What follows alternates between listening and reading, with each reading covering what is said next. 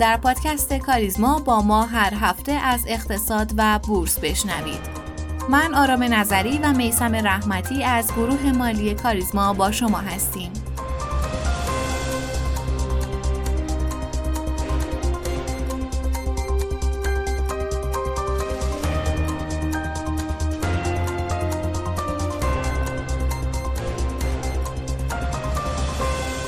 سلام و وقت بر شما خوش شنوندگان و همراهان همیشگی پادکست کاریزما. امیدوارم که خوب و خوش و سلامت باشید. امروز چهارشنبه 13 اردیبهشت 1402 و اپیزود 115 پادکست کاریزما. مثل همیشه پادکست رو با اخبار شروع می کنیم بعد از اون در مورد هفته گذشته بازار سرمایه و دنیای اقتصاد با آقای رحمتی گپ و گفتی می کنیم در بخش مصاحبه این هفته با آقای محمد هادی موسوی مدیرعامل شرکت سبدگردان راد صحبت کردیم. در مورد فصل مجامع صنایع و سهم‌های پرپتانسیل که پیشنهاد می‌کنم حتما همراه باشین و این بخش رو بشنوید. و در آخر هم این هفته بیوگرافی رو داریم که قرار دوباره با یکی دیگه از آدمای تاثیرگذار در مسیر اقتصاد دنیا آشنا باشیم.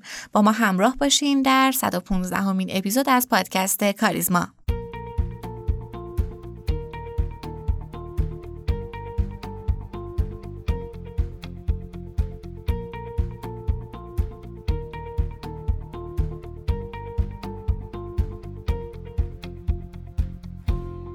اخبار هفته رو با هم مرور می‌کنیم. یک شنبه این هفته استیزاه وزیر سمت در جلسه علنی مجلس شورای اسلامی مطرح شد و بعد از صحبت‌های حاضرین و دفاعیات وزیر استیزاه به رأی گذاشته شد و از بین 272 نفر حاضر 162 نفر رأی موافق به استیزاه فاطمی امین دادند. در حال حاضر سید مهدی نیازی از سمت رئیس جمهور به عنوان سرپرست این وزارتخونه معرفی شده. این هفته تقاضای دو فوریتی لایحه واردات خودروی کار کرده در دستور کار مجلس قرار گرفت. بر اساس این لایحه واردات خودروهای کار کرده که عمر اونها در محدوده پنج ساله به شرط دریافت گواهی از سازمانهای استاندارد و محیط زیست مجازه. همچنین هر شخص حقیقی می‌تونه بدون داشتن کارت بازرگانی نسبت به واردات خودرو اقدام کنه. و اخبار پیرامون بورس اوراق بهادار تهران طبق آمار در فروردین سال جاری حدود 355 هزار نفر در سامانه سجام ثبت نام کردند در حالی که این میزان در فروردین ماه سال گذشته 152 هزار نفر بود که حاکی از رشد حدود دو برابری ورودی ها نسبت به سال گذشته است و در آخر جریمه 31 میلیارد تومانی شرکت بورس. شرکت بورس و اوراق بهادار به دلیل نگهداری 82 عدد ماینر به صورت غیرقانونی و با تصویب هیئت مدیره متخلف بوده و 31 میلیارد تومن جریمه شد.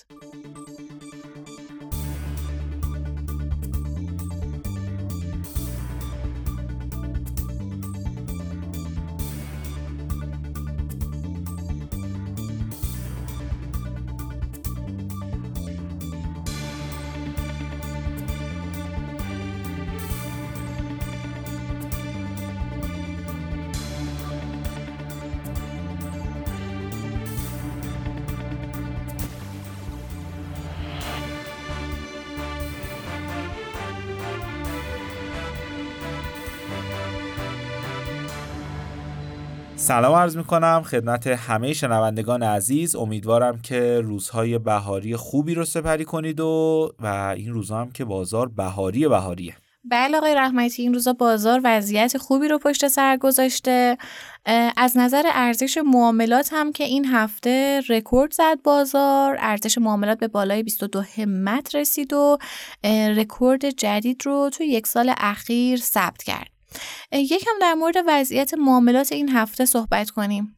بله همونطوری که شما گفتید ما توی روز چهارشنبه ارزش معاملاتمون رکورد بسیار خوبی رو ثبت کرد و ما شاهد گردش پول در بین صنایع بودیم. برخی از گروه ها هم مثل گروه خودرو لیدری بازار رو در دست گرفتن و معاملات بسیار جذابی رو از اونا شاهدیم. به عنوان مثال دو نماد خودرو خساپا توی روز چهارشنبه نزدیک دو همت ارزش معاملاتشون ثبت شد که این نشون دهنده رونق در این گروهه. بنابراین همونطوری که قبلا هم تاکید کردم تا زمانی که ارزش معاملات در این وضعیت هستش حتی در روزهای منفی بازار هم ما جای نگرانی در مورد اصلاح بازار نداریم.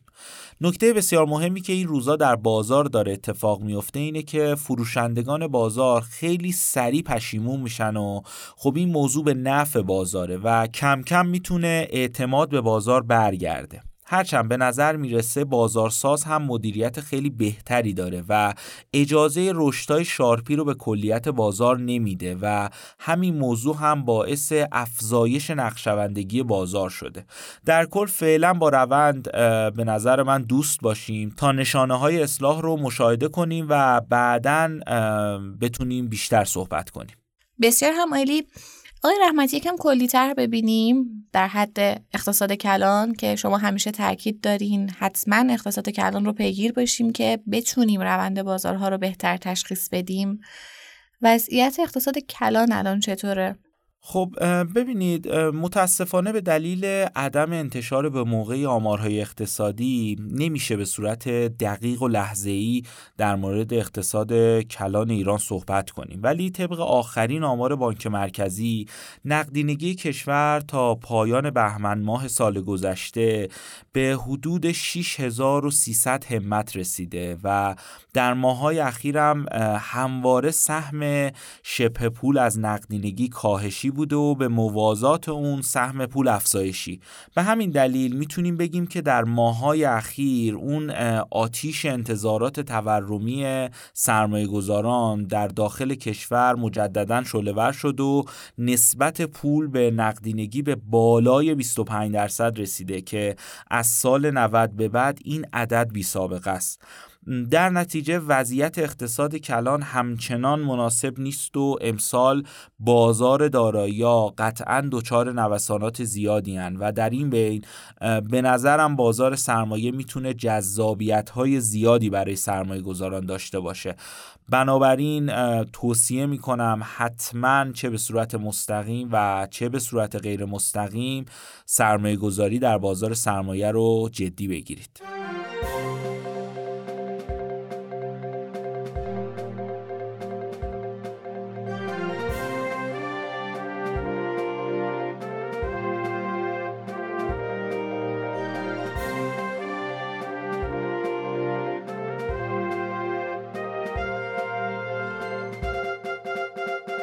علاوه بر رشد قیمتی سهام، سودهای تقسیمی شرکت ها می‌تونه یک نوع دیگه ای از سوددهی برای سرمایه گذاران محسوب بشه. به همین دلیل فصل مجامع یکی از جذابترین فصلهای بازار سرمایه است. از اونجایی که سال مالی اکثر شرکت های بورسی و فرابورسی پایان اسفنده بهش تا تیر ماه هر سال فصل مجامع عنوان میشه. نکته مهم اینه که بتونیم شرکت هایی که سود خوبی رو در مجامع تقسیم می‌کنن شناسایی کنیم. در این مورد با جناب آقای محمد هادی موسوی مدیرعامل شرکت سبدگردان راد گفتگو کردیم که با هم میشنویم. همراه میشیم با سرکار خانم بابادی. های موسوی خیلی خیلی خوش اومدید به این قسمت از پادکست ما. عرض سلام دارم خدمت شما و مخاطبین گرامی. در خدمتتون هستم. امیدوارم از توضیحاتی که داریم مفید باشه. خواهش زنده باشین حتما همینطوره. آقای موسوی ما کلا می‌خوایم شما به مخاطبان ما یه توضیح بفرمایید که با چه سنهایی بریم مجمع چون با توجه به اینکه الان در حقیقت میشه گفت به فصل مجامع نزدیکیم و دیگه تقریبا مجامع دیگه از الان شرکت ها شروع می‌کنن مجامعشون رو برگزار کردن. و چون توی فصل قرار داریم می‌خوایم بدونیم که چه سهمهایی رو بگیریم چه صنایعی رو وارد چیم که بتونیم سود در حقیقت بیشتری ببریم و با اون سهمها و اون صنایع خاص حالا که شما پیشنهاد می‌دید بریم توی مجامع شرکت کنیم. بله خواهش می‌کنم.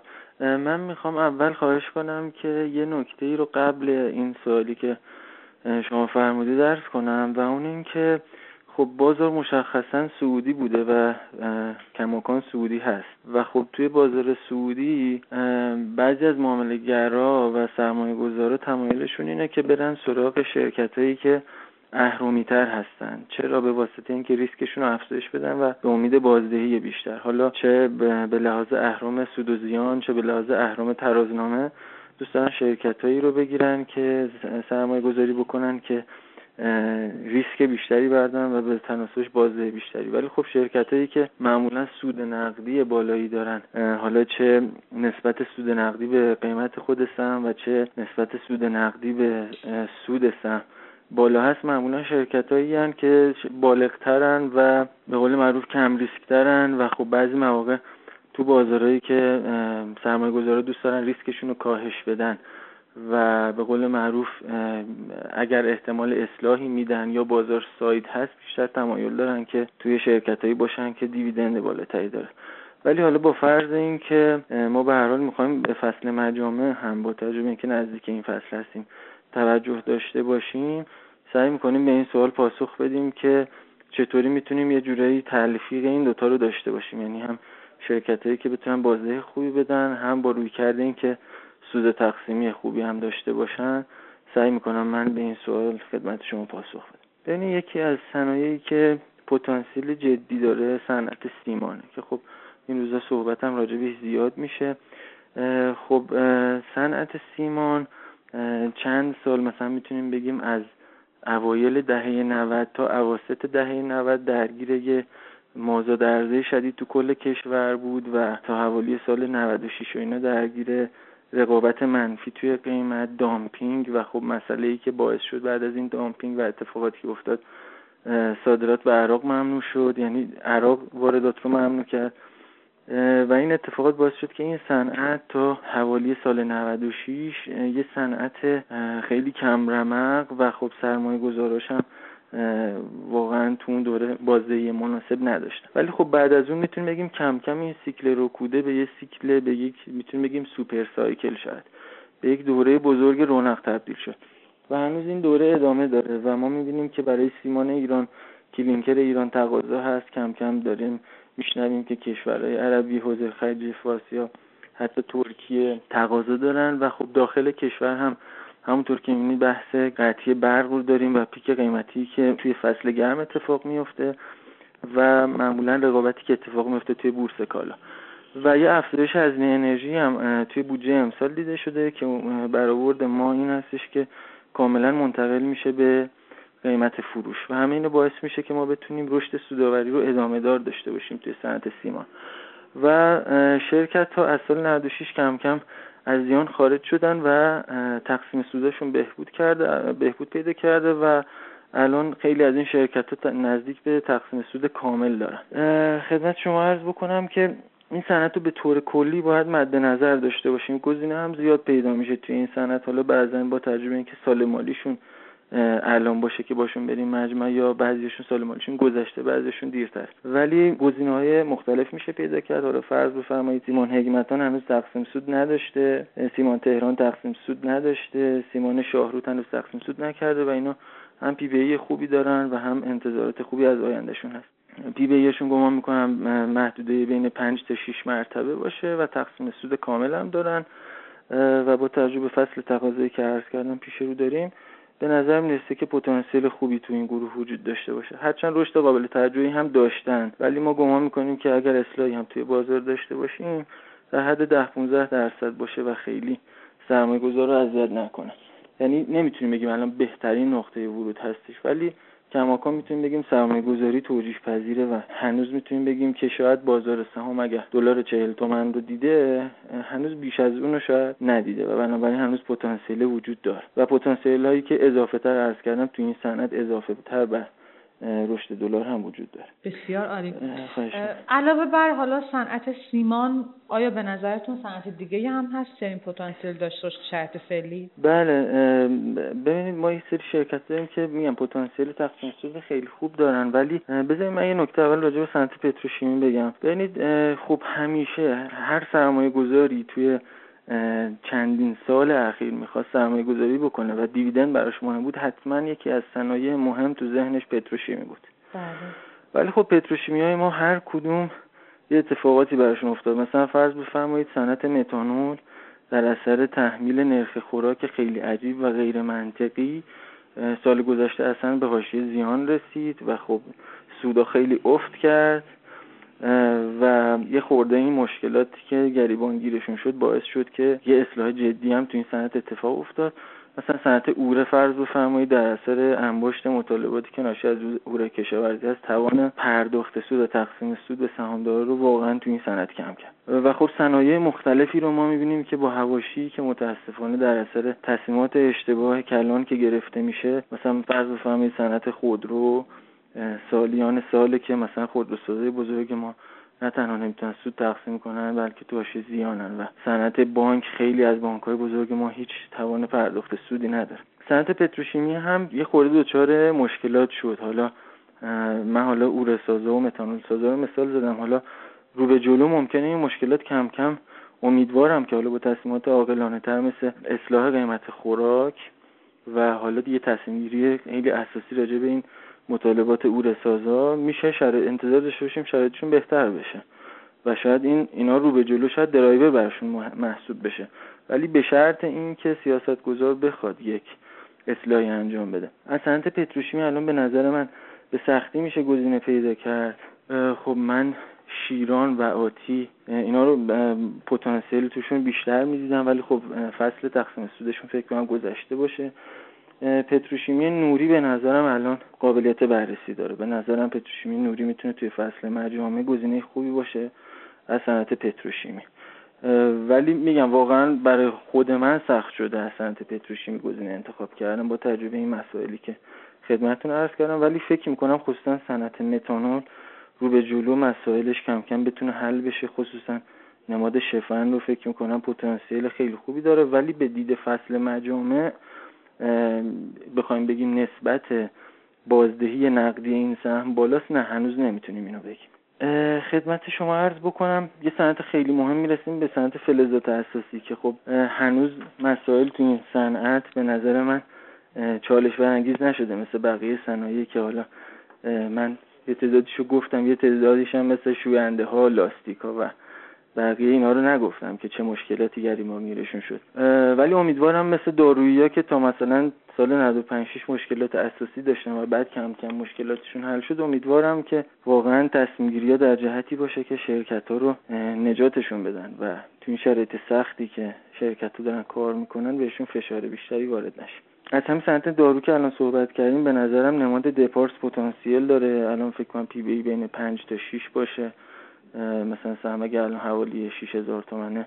بالای هزار تومن فکر می‌کنم سود forward داشته باشه و تقسیم سود کاملی که انشالله توی مجمع خواهد داشت به نظرم بازدهی خوبی خواهد داشت. هلدینگ پخش و پخش به نظرم توی هلدینگ های دارویی به نظرم و پخش پتانسیل داره. و از فلزات اساسی که ببخشید دور شدم خب هنر همیشه شرکتی بوده که سود تقسیمی خوبی داشته. به نظرم می‌تونه این روند رو ادامه بده خصوصا اگر که قیمت جهانی مثل یاری بکنه خیلی هم بهتر هم می‌تونه بازدهی بده. فواهنر گزینه جدی حالا از فلزات رنگین. خب کروی به نظرم پارسال سعی کرد که تو مجموعه درصد تقسیم سودش رو افزایش بده. اگر همین منوال رو ادامه بده کروی هم یکی از گزینه ها می‌تونه باشه از فلزات رنگین فولاد سبزوار به نظر من به لحاظ P به E خیلی مناسبه. منتها فکر کنم تقسیم سودش فصل تقسیم سودش گذشته. فولاد مبارکه و فولاد ارفع به نظر من هم P به E مناسبی دارن هم تقسیم سود خوب. فولاد مبارکه فکر کنم از پارسال شروع کرده به سیاست تقسیم سود بیشتر و آهن فولاد ارفع هم نزدیک 70 80 درصد تقسیم سود داره و پی بی مناسبی هم داره. اما بریم سراغ آخرین گزینه که می‌خوام خدمتتون عرض بکنم. من از بین پالشگاهی ها معمولا شبنده رو به لحاظ تقسیم سود میپسندم چون معمولا این این شرکت سعی می‌کنه 70 80 درصد سود رو تقسیم بکنه. البته دستورالعملهای جدیدی که جدیدا داریم می‌بینیم یه خورده ممکنه تقسیم سود این شرکت ها رو کاهش بده که خب تو کل صنعت این اتفاق میفته و منجر به این میشه که بخشی از سودشون رو صرف طرحهای جدیدشون بکنن. ولی با این حال من فکر کنم شبندر P به E بسیار پایینی داره. یعنی P به E شاید پنج شاید پایین تر از پنج هم باشه. اگه, اگه P به E بعد از مجمعش رو در نظر بگیریم. این نمادایی که مد نظر من بود برای این سوالی که حضرتعالی مطرح کردید. بسیار عالی واقعا ممنونم ازتون. موسوی یه سوال دیگه هم بپرسم ازتون وقتتون رو بیشتر نگیرم. خیلی وقتا این سوال پیش میاد مثلا واسه سهامدارا که میگن با توجه به اینکه ریسک حالا بسته شدن در حقیقت نماد توی سهم ها وجود داره ولی این مسئله توی صندوق ها صدق نمی‌کنه بهتره ما توی اون تایم ها مثلا با صندوق ها بیشتر بریم مجمع یا مثلا نه با همون سهام بریم مجمع. یه مقدار راجع به این توضیح بدید که سهامداران چیکار کنن بهتره. ببین خیلی به نظر من صحبت درستیه. یعنی سهامدار خرد خصوصا. سهامدار خرد اگر که مخاطب ما باشه قطعا این فرمایش شما صدق می‌کنه و حالا خیلی بهتر شده که الان سود نقدی از طریق سجام واریز میشه. قبلا که پیگیری های واقعا از سپورت کنی داشت که بعضی از شرکت ها متاسفانه سهامدار اذیت می‌کردن. حالا خیلی بهتر شده که سود از طریق سجام واریز میشه ولی با این حال برای یه سرمایه گذاری که حالا عدد سبدش کمه یه بخشی از پولش از اون گردونه سرمایه گذاریش انگار خارج میشه. البته اینجوری نیستش که توی صندوق ها باز به لحاظ بازده واقعی اگه در نظر بگیریم اینجوری نیستش که تو صندوق این اتفاق نیفته. صندوق هم سودش رو تو همون سررسیدی که شرکت اعلام می‌کنه می‌گیره. و همین الان هم تو ان بیش بخواد لحاظ بکنه تنزیلش می‌کنه. منتها توی صندوق تاثیر این خیلی کمتر میشه. چرا که سرمایه های خورد زیادی کنار هم قرار می‌گیره و اثر این ناچیز میشه برای یه سرمایه گذاری که حالا یونیت هولدره خیلی نو احساس نمی‌کنه. ولی خب به خصوص اگه سرمایه گذار تکسن باشه یا تعداد سهام پورتفوش کم باشه درست شما میفرمایید. یه بخش قابل توجهی از سرمایهش ممکنه که توی این بازار از دستش خارج بشه و این باعث میشه که شاید یه خورده بازدهی کمتری بگیره. خصوصا راجع به شرکتایی که با تاخیر سودشون رو پرداخت می‌کنن.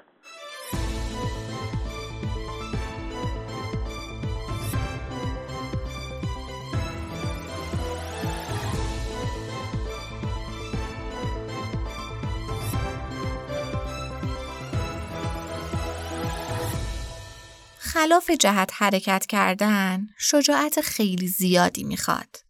توی دنیای اقتصاد این موضوع خیلی سختره چون هر حرکتی می‌تونه هزینه های خیلی سنگینی به دنبال داشته باشه. امروز تصمیم داریم در مورد غریبه‌ای در علم اقتصاد صحبت کنیم که شاید زیاد اسمی از اون شنیده نشده ولی تاثیر خیلی شایانی در مسیر اقتصاد دنیا داشت و حتی جایزه نوبل رو هم به خودش اختصاص داد. جیمز مکگیل بوکانان یا جیمز مکگیل بوکنن در اکتبر سال 1919 در تنسی آمریکا به دنیا اومد. به قول خودش در روزگاری به دنیا اومد که نه برق بود و نه رادیو و نه تلویزیون و نه حتی سیستم فاضلاب شهری. جیمز حتی در ابتدای تحصیل خودش نتونست به مدرسه بره و این مادرش بود که خوندن و نوشتن رو بهش یاد داد.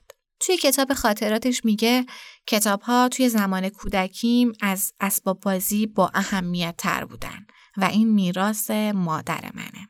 اون تو دانشگاه تنسی کارشناسی و کارشناسی ارشد خودش رو دریافت کرد و بعد از جنگ جهانی دوم وارد دانشگاه شیکاگو شد. تحصیلات مکگیل در دوران کارشناسی و کارشناسی ارشد و خدمت در نیروی دریایی باعث شد تا اون در جوونی از هواداران سرسخت جنبش های سوسیالیستی باشه. تجربه اون از نحوه مواجهه با افسرانی که از مراکز معتبر نظامی شمال و شرق به خدمت ارتش در می اومدن و افسران فارغ و تحصیل از مناطق جنوبی باعث می شد که اون موضعی خلاف تمام مجموعه های نظامی و بنگاه های اقتصادی عظیم رایج داشته باشه. در کنار این اجتناب از بکارگیری الگوهای پیچیده و ریاضیات سنگین گرایش تقریبا همیشگیش بود و همین بود که اون رو از دید برخی به اقتصاددانی آسان و سبکار معرفی می کرد. اما کار مهم جیمز نوشتن کتاب سنجش رضایت بود. جیمز این کتاب رو با همکار خودش گوردون تولاک نوشت. اونو توی این کتاب مبانی اقتصاد سیاسی و انتخاب جمعی رو به عنوان شاخه از علم که به بررسی انگیزه های سیاست مداران و چگونگی رفتار افراد به هنگام تصمیم گیری جمعی می‌پردازه مطرح کردن. به طور خیلی خلاصه اومدن ببینن که سیاست مدارا موقع تصمیم گیری چه انگیزه هایی دارن. مهمترین سهم جیمز در اقتصاد تمایز اون بین دو سطح انتخاب عمومیه. سطح اولیه‌ای که در اون قانون اساسی انتخاب میشه و سطح بعد از قانون اساسی. یعنی چی؟ اولی مثل تعیین قوانین یک بازیه و دومی مثل انجام اون بازی در چهارچوب قوانینه. جیمز و گوردون توی کتاب تاثیرگذارشون به بررسی چگونگی رفتار سیاستمداران در چارچوب قوانین بازی پرداخته. تا قبل از انتشار این کتاب روی کرده اقتصاددانان به مسئله رفتار سیاستمداران در چارچوب عرضه کننده کالای عمومی و نظریه رای دهنده میانه بود. که این نظریه خودش یک داستان خیلی مفصل داره که پیشنهاد می‌کنم حتما یه سرچ کوچیک بزنید و این نظریه رو مطالعه کنید.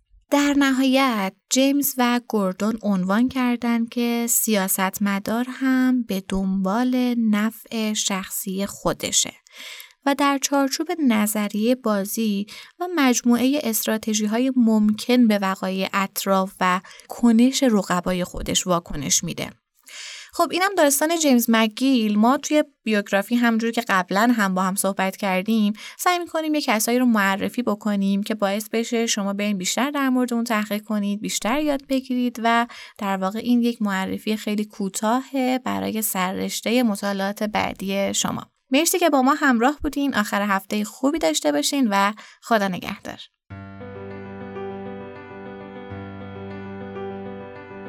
ممنونیم که همراه مایید. پادکست کاریزما رو می‌تونید هر پایان هفته در تمامی پادگیرها مثل Castbox، Overcast، Apple Podcast و Google Podcast بشنوید و با آیدی تلگرام pod underline admin با ما در ارتباط باشید. POD آندرلاین ادمین تا اپیزود بعد خدا نگهدار